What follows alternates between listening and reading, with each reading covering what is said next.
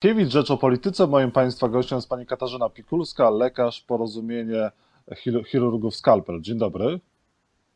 Dzień dobry, witam wszystkich. Czy zmiana ministra zdrowia wskazuje na to, że rządzący stawiają na poprawę sytuacji w ochronie zdrowia? Ja uważam, że zmiana na stanowisku ministra zdrowia to jest zmiana personalna, zmiana, która tak naprawdę niewiele wnosi i nie świadczy o zainteresowaniu polityków e, takimi prawdziwymi, prawdziwymi reformami w ochronie zdrowia, a jedynie chce, chce, chce odciągnąć uwagę od e, zamieszania, jakie powstało w trakcie epidemii, od y, no, bardzo takich podejrzanych i badanych przez prokuraturę sytuacji, do których w trakcie epidemii doprowadził poprzedni minister zdrowia, ten, który sam zrezygnował. No, ale nie sądzę, żeby te działania miały cokolwiek zmienić, dlatego że tylko zmiana stanowiska, tylko zmiana nazwiska i to jeszcze w okresie, kiedy tak naprawdę nie potrzeba nam nowych nazwisk, potrzeba nam działań i kogoś, kto zna ten system bardzo dobrze, nie świadczy o niczym tak naprawdę. To jest taki kołowrotek. A jak, a jak pani ocenia działanie rządu z koronawirusem? Jako całkowicie chaotyczne. W naszym kraju w trakcie epidemii tak naprawdę lekarze nie byli e, angażowani w te wszystkie decyzje polityczne. Lekarze byli odpychani wręcz przez polityków, były nam zatykane usta, nie konsultowano się z nami tak, jak powinno to się odbywać. Doprowadziło to do do chaosu w trakcie epidemii. Nie zapewniono nam sprzętu, nie skoncentrowano się na chorych, nie skoncentrowano się na zapewnieniu testów. No i potem jeszcze doszło do e, zdejmowania restrykcji w okresie, w którym tak naprawdę z punktu widzenia epidemiologii te restrykcje nie powinny być zdejmowane, były to decyzje polityczne, co doprowadziło do nie tylko zwiększenia liczby zachorowań, ale także do dezinformacji społeczeństwa, która e, jest bardzo niebezpieczna w trakcie epidemii, w ogóle jest niebezpieczna, bo kiedy ludzie w poniedziałek słyszą, że mają nosić maseczki, we wtorek, e, że te maseczki są niepotrzebne, kiedy mówi im się, że trzeba zamknąć lasy, ale możemy iść do centrów handlowych, to ludzie również nie wiedzą, jak się zachować. E, no i potem mamy to, co mamy w tej chwili, czyli pod 1500 zachorowań dziennie nawet 2000. Może minister Adam Niedzielski właśnie ma jakiś pomysł na zmianę, na zmianę w ochronie zdrowia, na wzmożoną walkę i, i, i te może strefy też coś y, zmienią, wpłyną na to, że ludzie będą bardziej przestrzegać rygorów bezpieczeństwa, a rządzący będą dawać lepszy przykład. A jaki przykład będą dawać rządzący, to, to ja akurat wątpię tutaj, żeby to, żeby to miało być lepiej po ich wypowiedziach niektórych. Um, Pan Adam Niedzielski faktycznie próbuje coś zmienić, e, aczkolwiek ja uważam te zmiany za bardziej wizerunkowe, biurokratyczne i organizacyjne, a nie za zmiany realne. Proszę zwrócić uwagę, że nowa strategia walki oparta na lekarzach POZ, walki z epidemią oparta na lekarzach POZ została wprowadzona bardzo szybko tak naprawdę nie była wcześniej skonsultowana z lekarzami pierwszego kontaktu, nie pytano ich o zdanie, nie zapewniano im żadnego sprzętu. Dopiero po interwencji ze strony samych lekarzy doszło do takich rozmów w bardzo szybkim tempie. E, wprowadzono zmiany.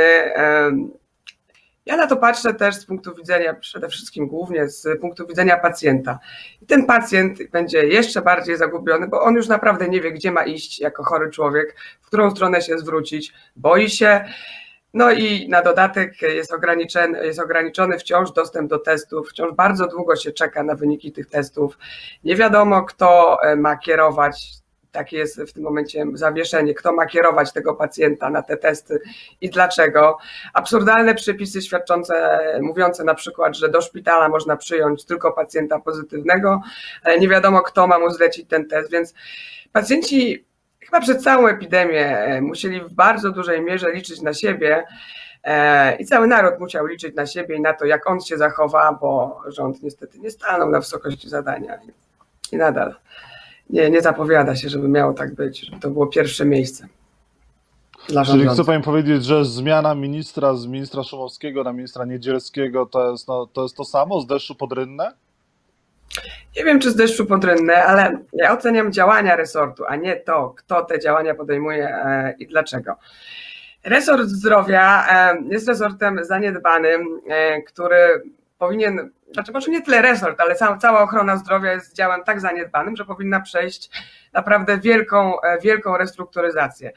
Jeżeli ma do tego dojść, to przede wszystkim musimy się skupić na tym, żeby dofinansować tą dziedzinę, która jest krytycznie niedofinansowana od wielu lat. Jeżeli e, my słyszymy od, w trakcie spotkania od ministra zdrowia, że jego zdaniem te pieniądze e, są wystarczające, że one są duże i nie widać jakoś chęci zawalczenia u szefa resortu o pieniądze na ochronę zdrowia, no to świadczy to o tym, że też nie ma takiej woli urządzących, że tak naprawdę oni chcą, żeby to trwało w takim w, takim, w takiej organizacji, w jakiej jest.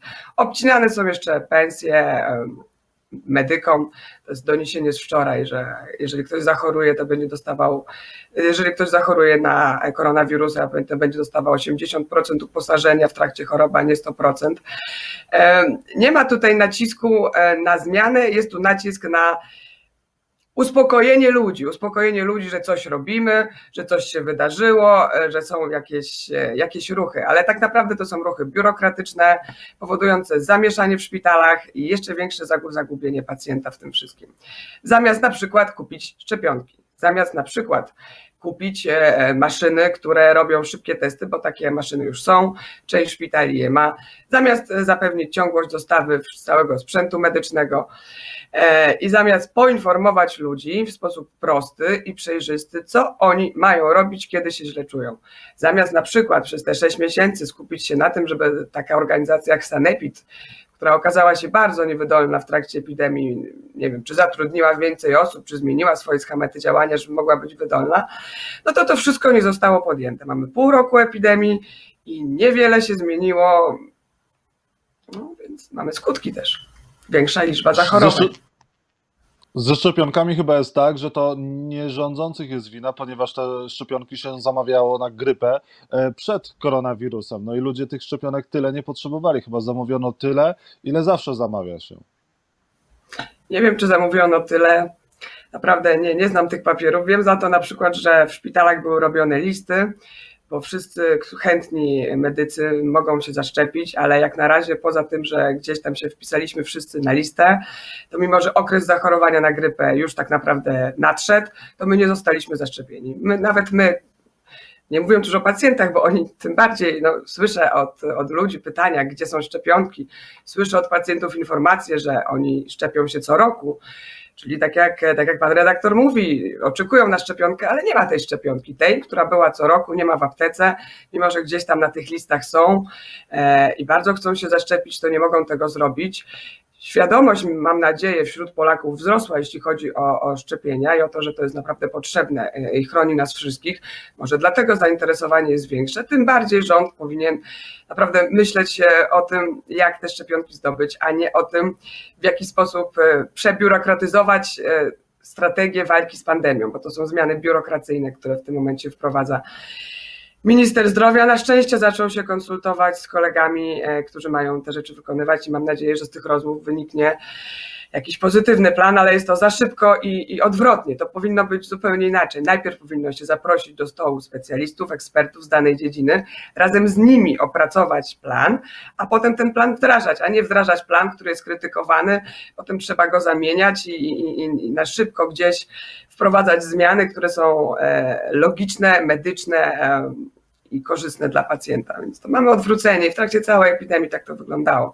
Co do szczepionek, mam nadzieję, że przyjdą oczywiście, ale jak było i dlaczego tych szczepionek na razie nie ma, to, to pytanie do resortu. Czego możemy się spodziewać jesienią? Czego Polacy powinni się spodziewać jesienią w ochronie zdrowia? To będzie trudna jesień dla nas wszystkich? Tak, to będzie trudna jesień dla nas wszystkich.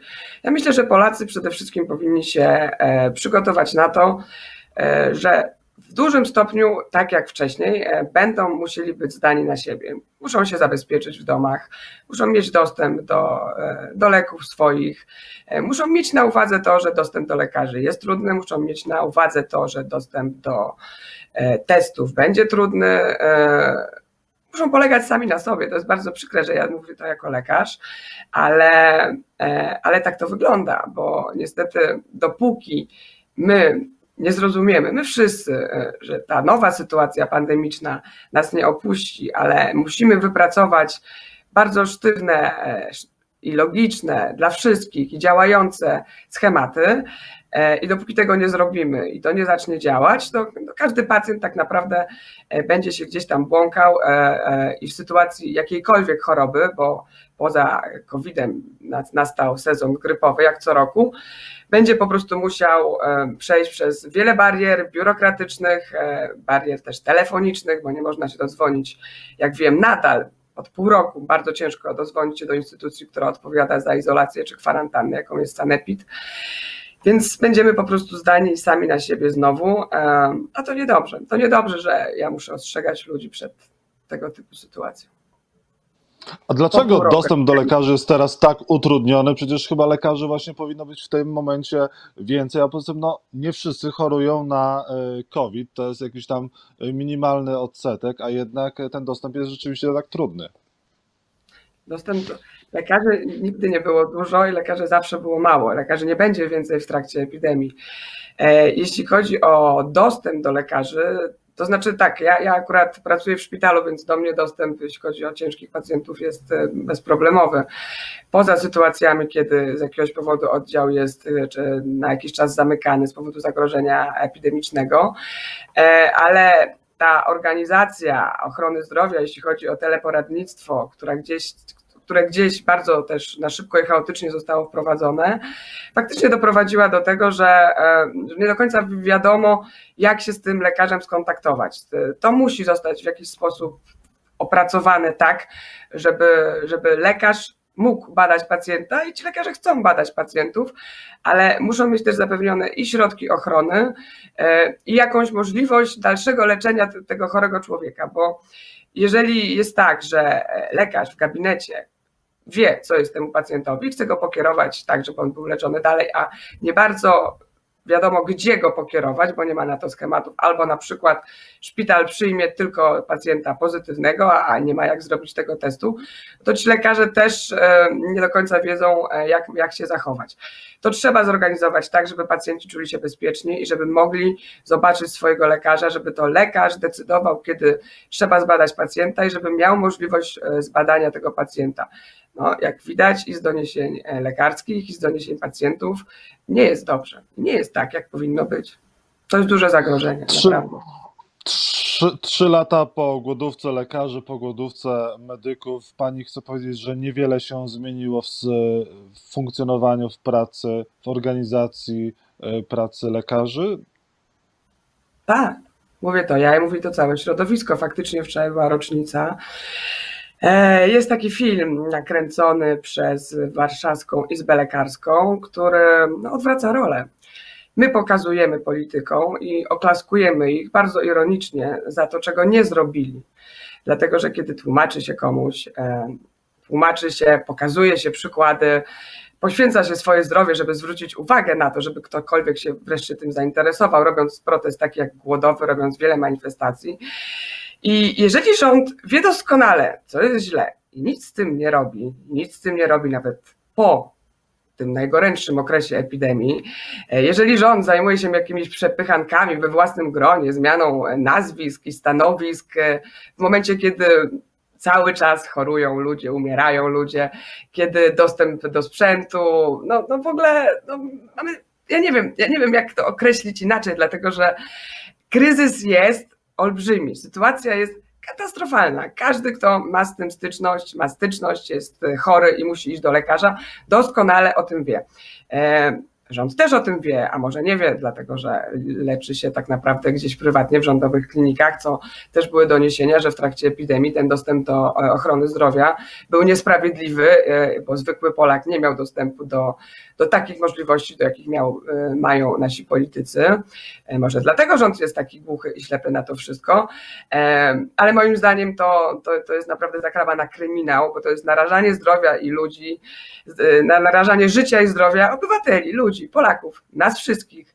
E, I to permanentne, takie lekceważenie, jak wypowiedzi premiera, że wirus odejdzie, bo zrobiło się ciepło, e, takie e, no, po prostu średniowieczne stwierdzenia prezydenta, że, że szczepienia na grypę to, to, to niekoniecznie.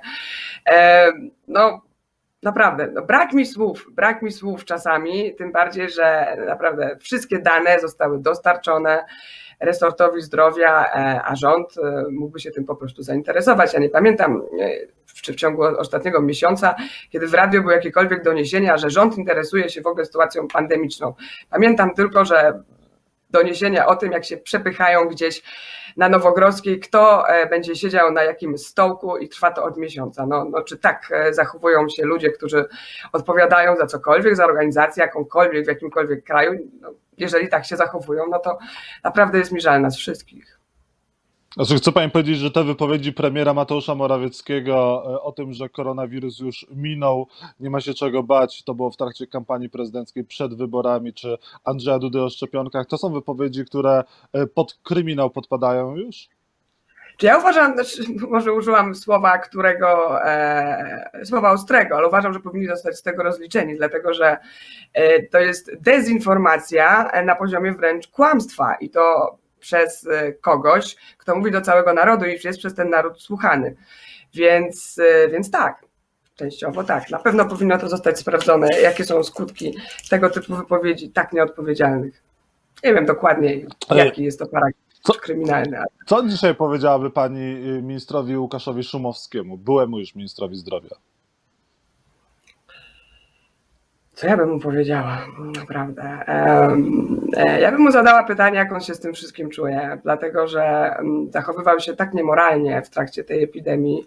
Jeszcze na dodatek zrezygnował potem, ale e, naprawdę zapytałabym go tak naprawdę, jak on jest w stanie dalej funkcjonować jako lekarz po tym, jak się zachowywał jako szef resortu. No tutaj też jakieś postępowania powinny być wyciągnięte wobec ministra Szumowskiego, natomiast on e, wygląda na to, że, że nie zostanie rozliczony ze swoich działań jako minister i dalej jako lekarz będzie gdzieś tam uprawiał medycynę. E, no po prostu wstyd. Dla mnie to jest wstyd. Mi by było wstyd na jego miejscu, naprawdę, patrzeć sobie samemu w oczy. Zwróciła Pani wcześniej uwagę na tym, że w trakcie rekonstrukcji w ciągu ostatnich tygodni rządzący zajmują się sobą, kwestiami personalnymi, tym, co ma miejsce na Nowogrodzkiej, roszadami personalnymi.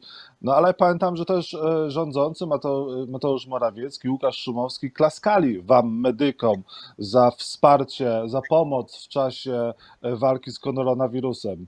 Czy w czasie koronawirusa praca lekarzy jest bardziej doceniana, czy jest mniej doceniana? Jak to wygląda też z wynagrodzeniami? Pamiętam, że niedawno przecież rządzący sami sobie chcieli podnieść pensję po wyborach już. Tak. Oklaski to, oklaski to była naprawdę taka ironiczna i przykra chwila dla nas, e, szczególnie, że że jak gdyby początkowo ta akcja była akcją oddolną, była akcją naprawdę taką piękną i z serca, kiedy ludzie e, w izolacji, chcąc jakoś tam okazać nam wsparcie, zbierali się i klaskali na balkonach, a potem politycy przerobili to na taką, na taką akcję piarowską, pokazującą, że oni są po tej samej stronie. Wyszło to bardzo niedobrze. Jeśli chodzi o wynagrodzenia, to nic się nie zmieniło. Nadal jest problem z wypłaceniem dodatków dla e, personelu, który zdecydował się na pracę tylko i wyłącznie w szpitalach jednoimiennych. Tak jak powiedziałam wczoraj, Wczorajsze doniesienie jest takie, że uposażenia dla medyków w trakcie choroby, kiedy będą w domu na przymusowej kwarantannie, izolacji, będą chorować na COVID-19, spadną do 80% ze 100%. W tym, w tym samym czasie są propozycje podwyżek to dla, dla polityków. No, pensje nie wzrosły bądź e, e, nawet zmalały, jeśli chodzi o medyków, jeśli chodzi o cały personel medyczny bo e, no tutaj sytuacja jeszcze zrobiła się bardzo trudna materialnie dla wielu osób, dlatego że musiały wybrać jedno miejsce pracy dla bezpieczeństwa, a, wiadomo, że i ratownicy, i lekarze, i pielęgniarki pracują w kilku miejscach, czyli finansowo w ten sposób medycy tracili. To to ja się w tym momencie uśmiecham, dlatego że to naprawdę już czasami jest brak słów, brak jest słów z naszej strony, ale no też co my mamy zrobić? Mamy odejść od łóżek pacjentów, naprawdę. Być może to jest jedyne, co tak naprawdę może zrobić personel medyczny, i być może jedyną metodą na, na rząd e, jest zastraszenie, żeby ten rząd cokolwiek zrobił, ale tak nie powinno być, bo jeżeli do tego dojdzie, to stracą ludzie. Najbardziej stracą na tym pacjenci. Ale oni już niestety tracą i to, to jest nie do pomyślenia. Medycy, lekarze mają być pociągnięci do większej odpowiedzialności. Czym jest artykuł 37a? Tak, artykuł 37a jest to artykuł kodeksu karnego, który został zmieniony e, w trakcie, e, nowe, został znowelizowany w trakcie wprowadzania tarczy 4.0. Zakłada on e, większą odpowiedzialność karną i większe kary, a mianowicie nie karę zawieszenia, pozbawienia wolności w zawieszeniu, ale karę bezpośredniego odbywania w więzieniu tej kary przez medyka. I to zostało wprowadzone, to jest obowiązujące prawo, które zostało przez nas oprotestowane. Trzeba zaznaczyć, że u nas naprawdę jest bardzo, w ogóle był już wcześniej i cały czas jest bardzo restrykcyjny system prawny, jeśli chodzi o rozliczanie błędów medycznych. Od kilku lat, odkąd tak naprawdę na stanowisku ministra zdrowia, ministra sprawiedliwości jest Zbigniew Ziobro, to obserwujemy nadużycia ze strony Zbigniewa Ziobry, na które są dowody przeciwko medykom, którzy leczyli jego ojca, nadużycia prawne, nadużycia prokuratorskie, a przecież jest on i prokuratorem generalnym, ministrem sprawiedliwości i po prostu szczuje na, na tego lekarza i nie tylko na tego. Od lat są na to dowody, od lat się nic z tym nie robi. My zaczynamy się czuć w pracy, zaczynamy się czuć traktowani przez tak naprawdę Ministerstwo Sprawiedliwości jak przestępcy z założenia. Bo to, że podnosi się kary za nieumyślne błędy, to, że straszy się non-stop e, lekarzy tym, że, e, że pójdą siedzieć, że pójdą za kratki, to, że e, minister sprawiedliwości, prokurator generalny dopuszcza się łamania prawa i nadużyć, żeby załatwić swoje prywatne sprawy, prywatną zemstę, to i, i, i jest na to przyzwolenie, jest na to przyzwolenie, nic, nic się z tym nie robi, e, to nas po prostu przeraża jest bardzo stresujące, dlatego że my i tak wykonujemy ciężką pracę i to nie może być tak, że my się zastanawiamy e, nad tym, e, czy za chwileczkę wejdzie tutaj prokurator i zamknie nas do więzienia, dopatrując się, szukając dziury w całym, a jednocześnie nikt nam nie zapewni sprzętu i, i pomocy w tej pracy. No, wykonujemy zawód wolny, a ten zawód próbują, zawód wolny próbują nam w jakiś sposób ograniczać, nas zastraszać. Karygodne. I na koniec, jak wygląda Pani sytuacja procesowa z TVP? Moja sytuacja wygląda tak, że 20 października w Warszawie o godzinie 11 odbędzie się druga rozprawa. Wydaje mi się, że będzie już to jak gdyby kończąca rozprawa. Te terminy się zmieniały, szczególnie, że była epidemia. Na tej rozprawie będzie już e, zeznawał Pereira, będą zeznawać inne osoby z zarządu TVP, będę zeznawać ja. Zapraszam na salę i do obserwacji. Myśli tego. pani, myśli pani, że sprawiedliwości stanie się zadość? No, ja w to wierzę. Gdybym w to nie wierzyła, to nie poszłabym do sądu. No ale trzeba poczekać. Katarzyna, Pi... Katarzyna Pikulska, lekarz, była Państwa i moim gościem. Bardzo dziękuję za rozmowę. Dziękuję, do widzenia.